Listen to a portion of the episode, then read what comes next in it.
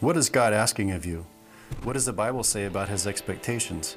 In this season of Fast Pray Do, we'll dig deeper into God's Word and learn how we can live beyond ourselves and truly live out the calling of the Lord. For more information, visit us online at lifepointaz.com. Morning, church. How are we doing? Awesome. Well, we are in our season of fasting. I hope and pray that your fast is going well, uh, but I also pray that it's been a challenge, as fasting should be a challenge as we're denying our physical flesh, we're denying our cravings so that we can grow in our spiritual relationship with Christ. So I hope that has been a challenge for you. So, a couple of things uh, I, I, promise, uh, but it probably won't happen to stop doing announcements. I just continue to get worse and worse up there with, with the jokes. I know, I know it, it's lame, uh, but you'll see me up there more and more. Now, here's, here's something I do love I love greeting. And when I said good morning when I come up here, that's probably the second time I've said good morning to you because I've got my little spot out in the lobby. And because I, I genuinely love people, I, I do. And, and, that's why I go out there and I shake hands and say uh, good morning.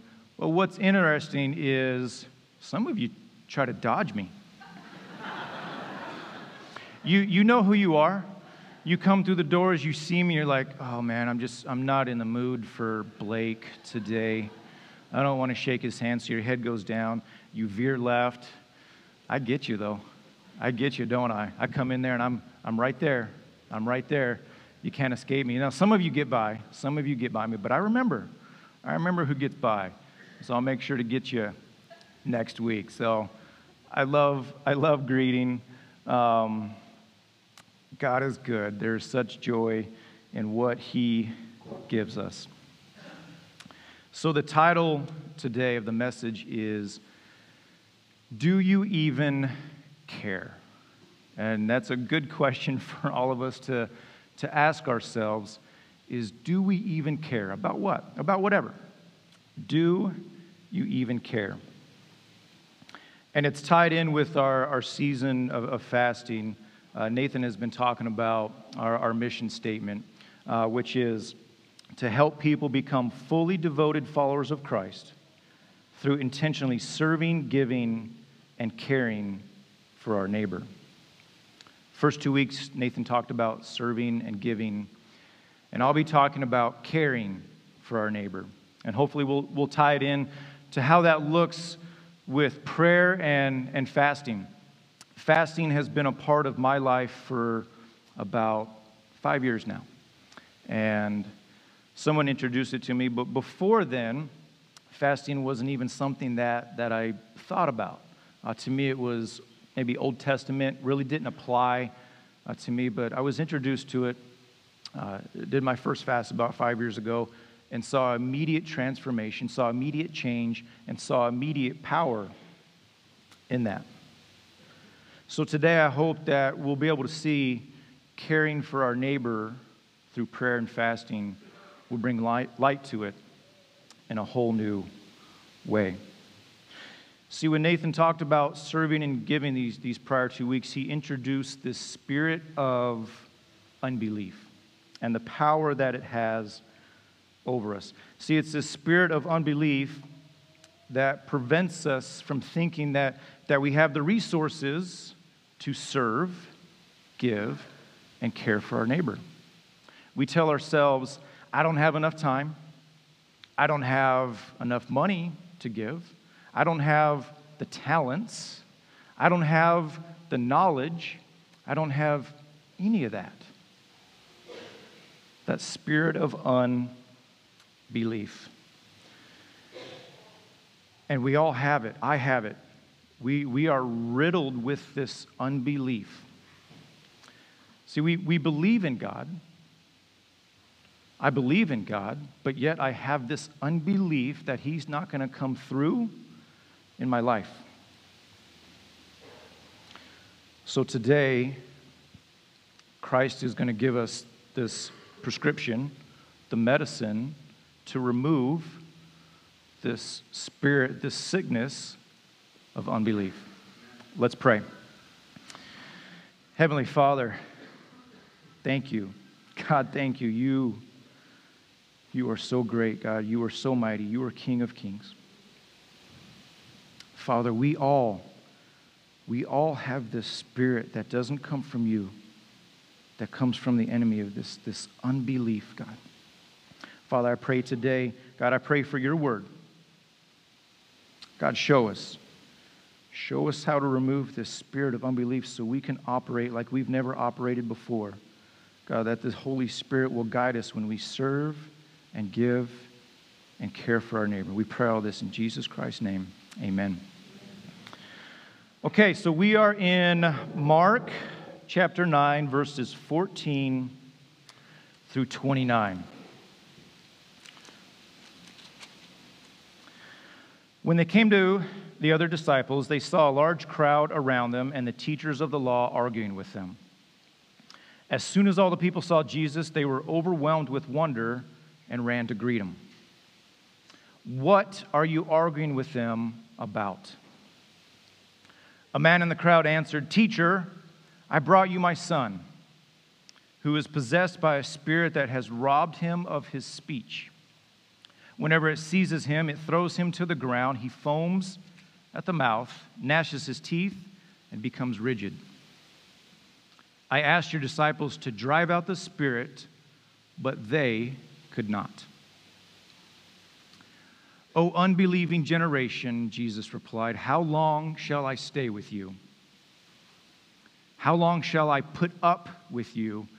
Bring the boy to me. So they brought him. When the spirit saw Jesus, it immediately threw the boy into convulsions. He fell to the ground, rolled around, foaming at the mouth. Jesus asked the boy's father, How long has he been like this? From childhood, he answered, it has often thrown him into a fire or water to kill him. But if you can do anything, take pity on us and help us. If you can, said Jesus. Everything is possible for him who believes. Immediately, the boy's father exclaimed, I do believe, help me overcome my unbelief. When Jesus saw that a crowd was running to the scene, he rebuked the evil spirit. You deaf and mute spirit, he said, I command you, come out of him and never enter him again.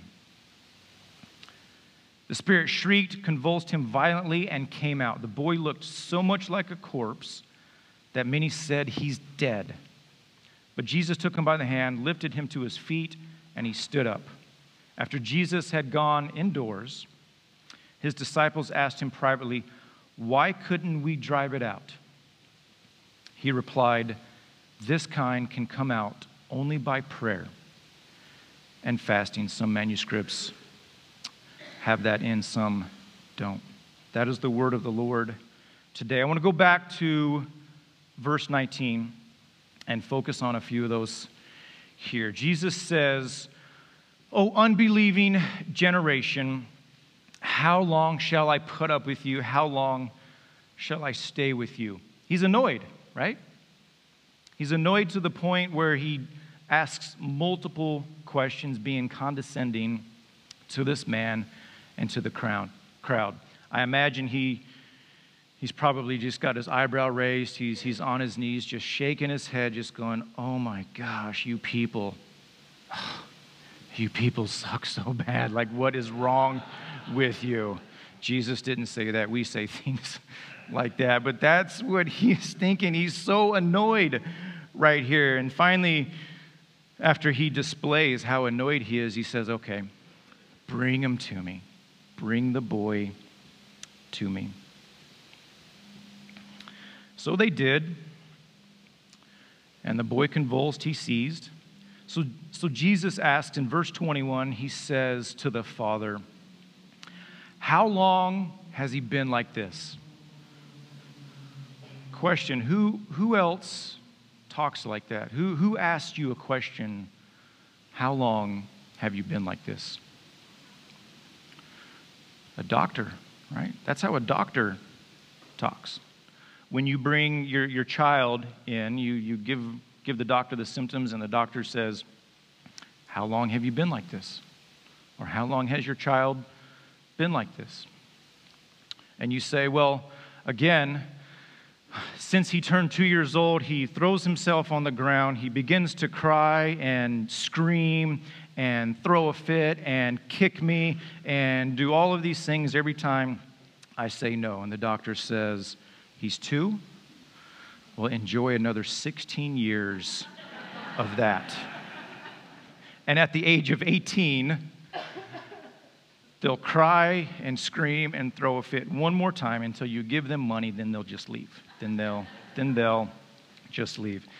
No, but that's what we do. We, we take our child to the doctor. You go to the doctor and you give your doctor your symptoms, and the doctor says, How long have you been like this? So Jesus here is acting like a doctor. He's speaking like a doctor. And that's interesting. And we'll see later why, why he's talking like this. Because he's in this dialogue. When he could have immediately just healed the boy, he begins to assess and diagnose and have this conversation.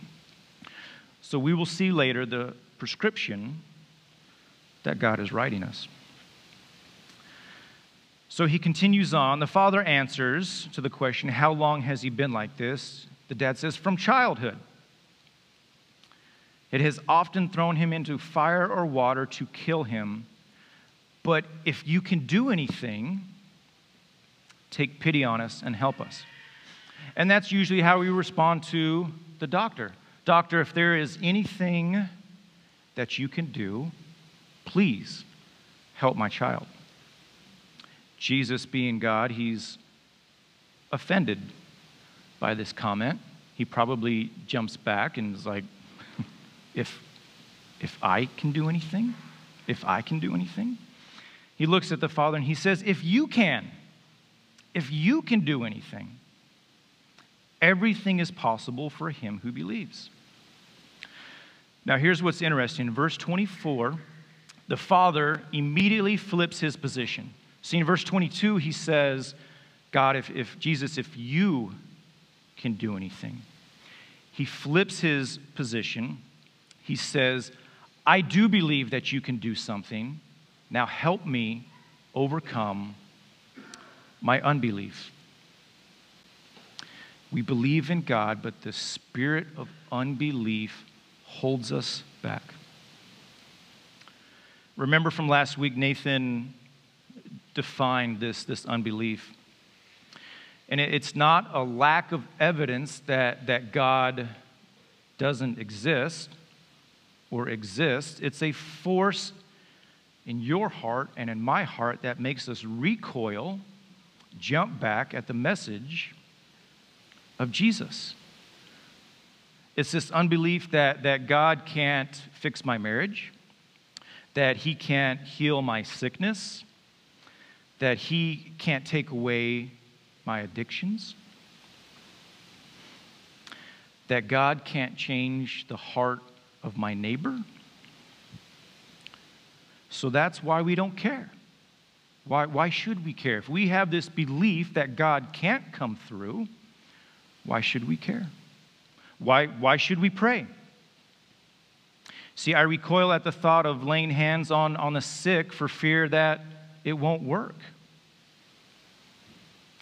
Or if, if God gives us a word for, for the cashier that's been working all day and there's a long line, we recoil. And out of fear, we don't give them that word because we might get embarrassed or we might offend that person. Because the message that Jesus gives us is a tough message. We believe, but the thought of that tough message brings about this unbelief. And we jump back and we recoil at the thought of doing those things. So, why should I care? Why should I pray? Because God, God doesn't hear my prayers. We often think that God doesn't hear my prayers. He's got more important matters than, than, than my prayers. I believe God hears my prayers. And I have a story to, to, to share. I have a, a, Tuesday morning men's coffee group, and we meet 5.30 uh, to 7.30 in the morning every Tuesday. About two months ago, one of our brothers came in and he was visibly upset. He, w- he was distraught, and we immediately recognized it. And we got our coffee, we, we went to go sit down, and we, we let him share. We let him share. We said, Brother, what's going on? You're upset. And he goes on to share about his, his best friend who went into heart surgery and it didn't go well. And he is now on life support. And the outlook is not good. That he's been talking with his best friend's wife, and her and the doctors are even talking about that they might have to pull the plug. That there is no life left in him. And we're consoling him, but there's something more. There's something more. He, he's still upset. He can't, he can't come to terms with something, and, and I recognize it. And I say, Brother, does, does your friend know the Lord? And he shakes his head, No. He doesn't. He doesn't know the Lord.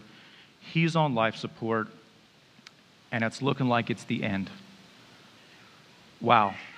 And he's got this regret. I've been best friends with him for, for 10 years, and I've never shared the gospel with him. Not once. And I explained to him, I said, sometimes, sometimes the hardest people to share the gospel with are the ones that are closest to us.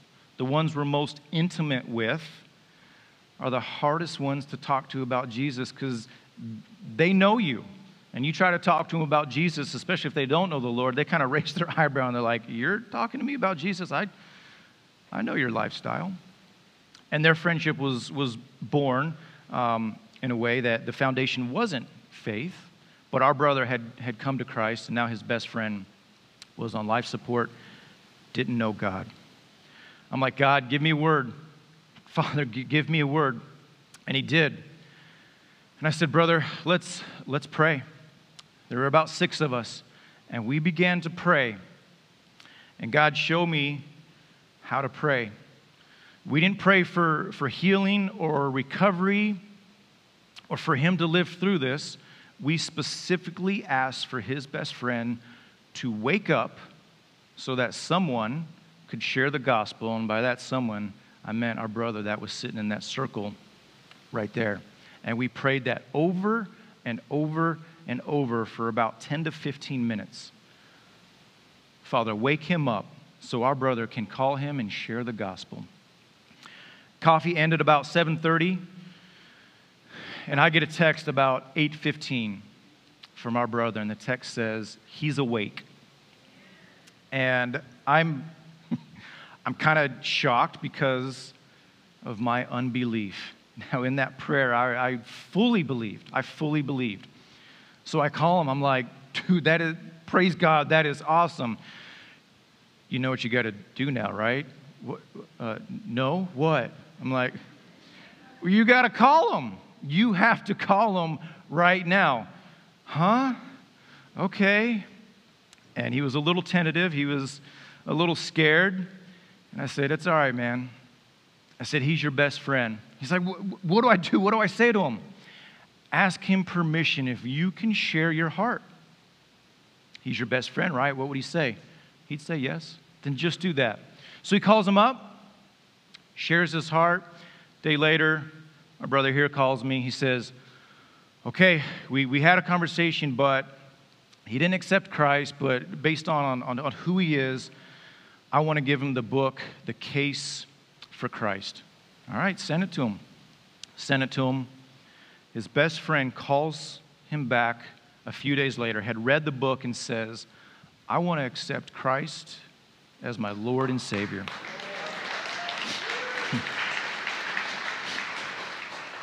but, he says, I don't want to go to church. I don't, I don't like church people. don't make me do that. And, and we're like, you ain't got to, man. You, you've accepted Christ. Let's start there. Couple weeks pass by. He, call, he calls our brother here back and he, and he says, I want to find a church. I'm like, what? Okay. And he has another question for, for our brother here. He says, What time were you guys praying in your coffee group? So our brother comes here one Sunday morning and he presents that to me. He says, Hey, when, when were we praying on that Tuesday morning? I was like, Well, we got a coffee, we sat down, you shared. Um, so we, we were all praying uh, at 545 ish. 545 ish. Okay, he says. Well, he woke up at 742 Eastern time, which would have been 542 here. I'm like, yeah, we were praying at 542 for him to wake up. Absolutely. See, God is powerful. He can do mighty things through prayer. We just have to remove this unbelief. So Jesus heals the boy, and in verse 28, after they've gone inside, his disciples asked him privately, Why couldn't we drive it out. He replied, This kind, and I want to stop right there, this kind. What is Jesus referring to? He's referring to the spirit. This kind of spirit can only come out by prayer and fasting. Is he referring to that evil spirit that had possessed the boy? He's not. He's not. He's not saying that this was some sort of super spirit that just saying the name of Jesus isn't enough, that you have to go into prayer and spend time in undivided attention and fasting with God, then that super spirit that has really big muscles will come out. He's not talking about that spirit, he's talking about the spirit of unbelief that the Father had and that we have. This kind can only come out by prayer and fasting. So he healed the boy, but he's giving us a prescription. He gave us this solution to this spirit of unbelief. But you see, when, when we go into to a fast, and, and a fast is emptying yourself, denying your flesh, denying your cravings. You're fully empty so you can only be filled by His Spirit. And in that, you grow closer to God. But you see, then you have to be listening. See, in that time of rest, through prayer and fasting, you then have to, to listen to what God has for you. A few months ago, Nathan did an exercise here in, in the church, and he asked all of us for a few minutes to just stop and listen, not pray, but listen, I don't know if any of you remember that. And during that time, he just wanted us to hear from the Lord and see what God had for us. And, and Nathan admitted that times when he goes into a time of listening, that, that all these crazy thoughts will, will come into his mind. The busyness of our lives overtake, and we soon find ourselves distracted and thinking about something completely different. So I tried it. So I, I was, I was sitting and I'm like, yeah, yeah, let's, let's do this and lower my head. Like, okay, God, I'm listening. And about 20 seconds later, I was thinking about being at Chase Field. I was playing a game for the D backs, and I just hit a home run, and I was rounding the bases in a tank. And I was shooting the tank and waving to the crowd, and everyone was cheering. And all of a sudden, I hit myself in the head. I'm like, oh my gosh. I'm like, oh my gosh. Like, I can't even focus. What is wrong with me? Father, help me. So I paused. Father, slow down my thoughts. Take away these distractions. I just want to listen to you. Father, I want a word from you right now. And he did. God, God came through and he gave the word help. I'm like, okay, absolutely, help. But he showed me moving forward to help in a completely different way. And he showed me this way to help through a scene in, in a movie. I don't know if um, any of you have seen the movie Hack, Hacksaw Ridge. Great movie. Uh, it's a, a movie about war, a man who, with his Christian beliefs, was so convicted that he wouldn't take a gun into battle. That he wanted to be a medic and save lives, but he would not carry a gun. So he was in the army. He got made fun of in boot camp. Uh, he was beat up. He was even court martialed, but he, he got through it all, and he was allowed to go into battle without a gun. Now, no one else in his regiment wanted to be next to him. they said, "Stay away from, stay away from me." But he went, and on the second day of, of, of battle, uh, they're getting beat, so they call in this airstrike, and the U.S. launches the missiles, and they just start to light up the entire battlefield. So the Americans uh, retreat, so they don't get hit. They get to the, the ridge, the cliff, and they all go down. Everyone that was alive and well went down. But Private Doss stayed because a friend that he had just made the night before in a foxhole, he had this one breakthrough, was shot and killed. And he dragged him, got to the edge of the cliff to get him down, sees that he's dead. He falls back and he says, God, what do you want from me? I don't understand. I can't hear you. And what's the next thing that happens? A wounded out in the battlefield screams out, Help. A second later, screams out, Help. Private Doss says, Okay, okay, Father, I'll help.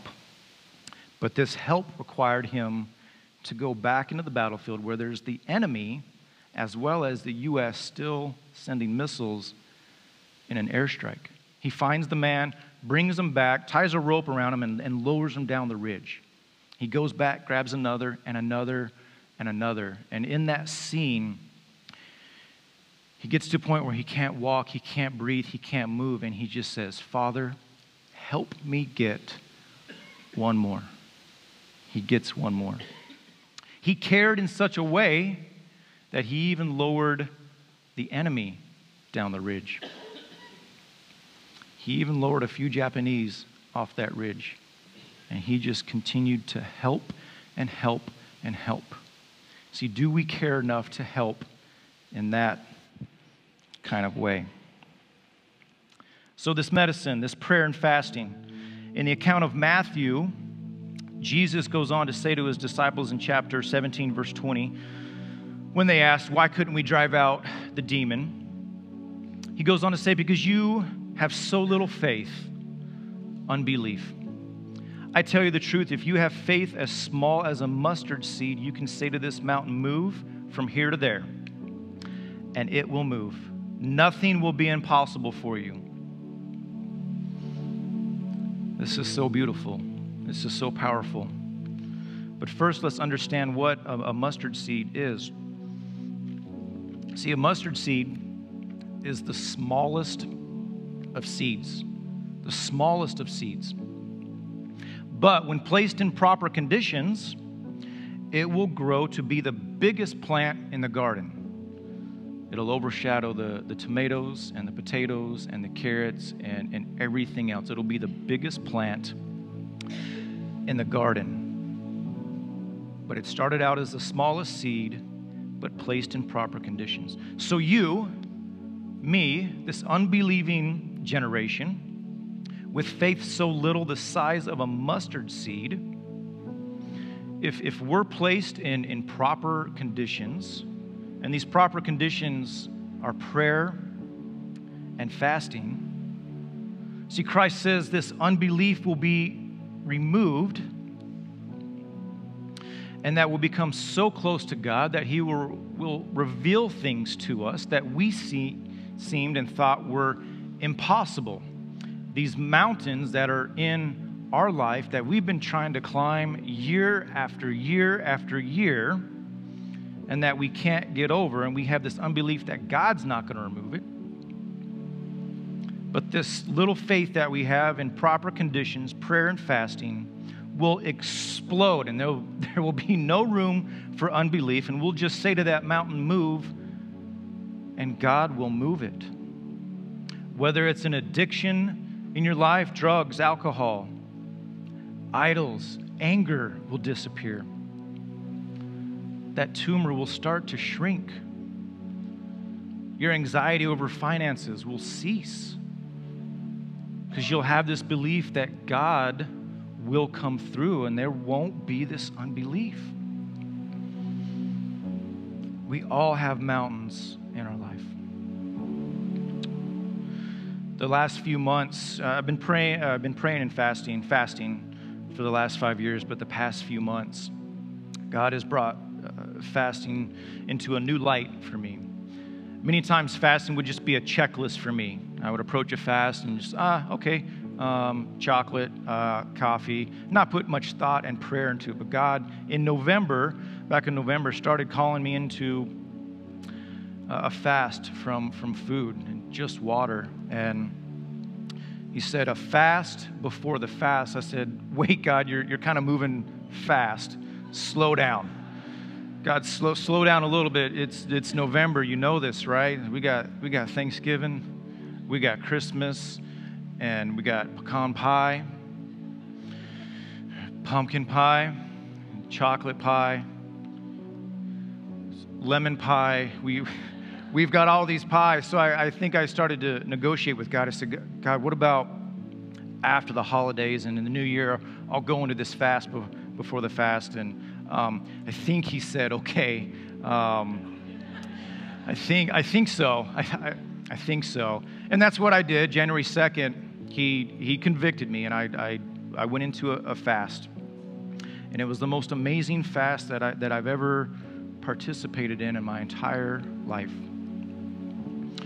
It lasted two days. On the third day, uh, the kids had gone to school. My wife was gone, so I was in the house alone. And and I just sat there and I said, God, I'm, I'm listening.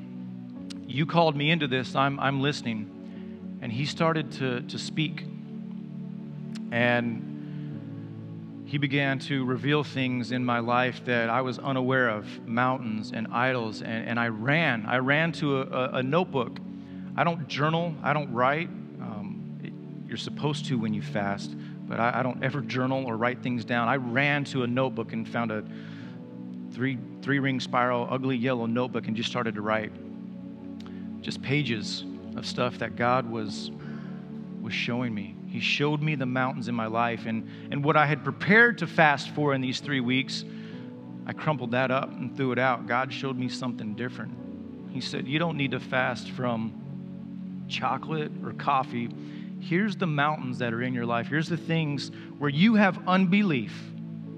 Pray and fast over this and allow me to work. Watch me work. And I did. I've seen breakthrough.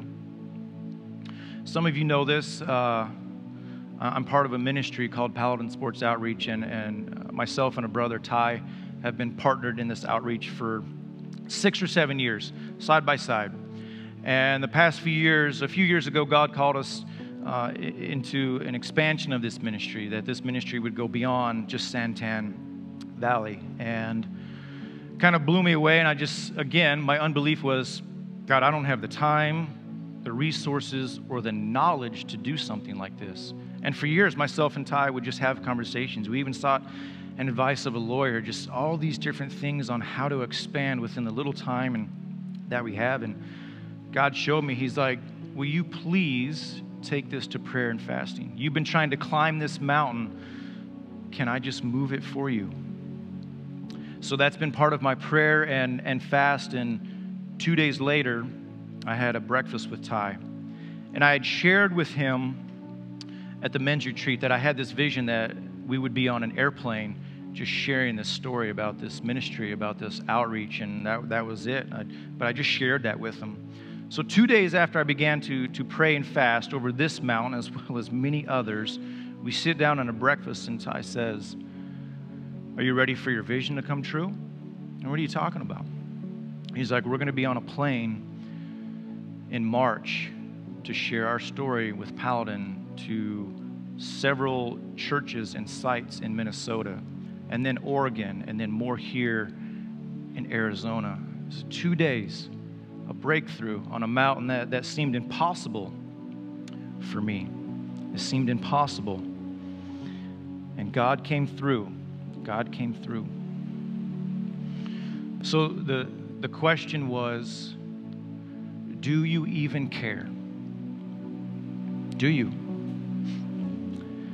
Do you even care? What, what are the things in your life that, that you care about? A, a, a loved one, a friend, a neighbor, your marriage, your health, your finances. What are the things you care about that you've been hammering away year after year after year? This year's going to be different. This year's going to be different. It's the same old thing.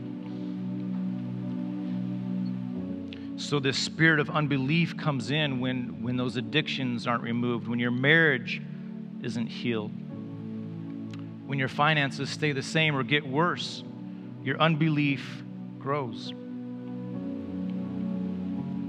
See, whatever, whatever that mountain is, whatever that mountain is in your life, and if you're thinking about it right now, if you care enough about it, you'll go into a season of prayer You'll give God your undivided attention. So you'll go into a season of fasting so that you empty yourself, so that you deny your cravings, that you deny your flesh. You grow in the spirit just like that mustard seed, and you become the tallest plant in the garden. And instead of operating below the clouds, you're now above the clouds, and you look down on that mountain and you tell that mountain, move you tell that mountain to move. We're going to close with communion and, and worship here in just a bit. But the past few weeks, we've taken a few minutes before communion, so I want to invite the, the prayer partners forward because they want to pray with you. So, the things that you recognize and you're aware of, this unbelief that you have in your life, be bold. Come to the front. Ask for prayer. Ask that your unbelief is removed. So I just want to spend a few minutes. Let's just be quiet. Let's listen. And if you want prayer, come forward and receive prayer.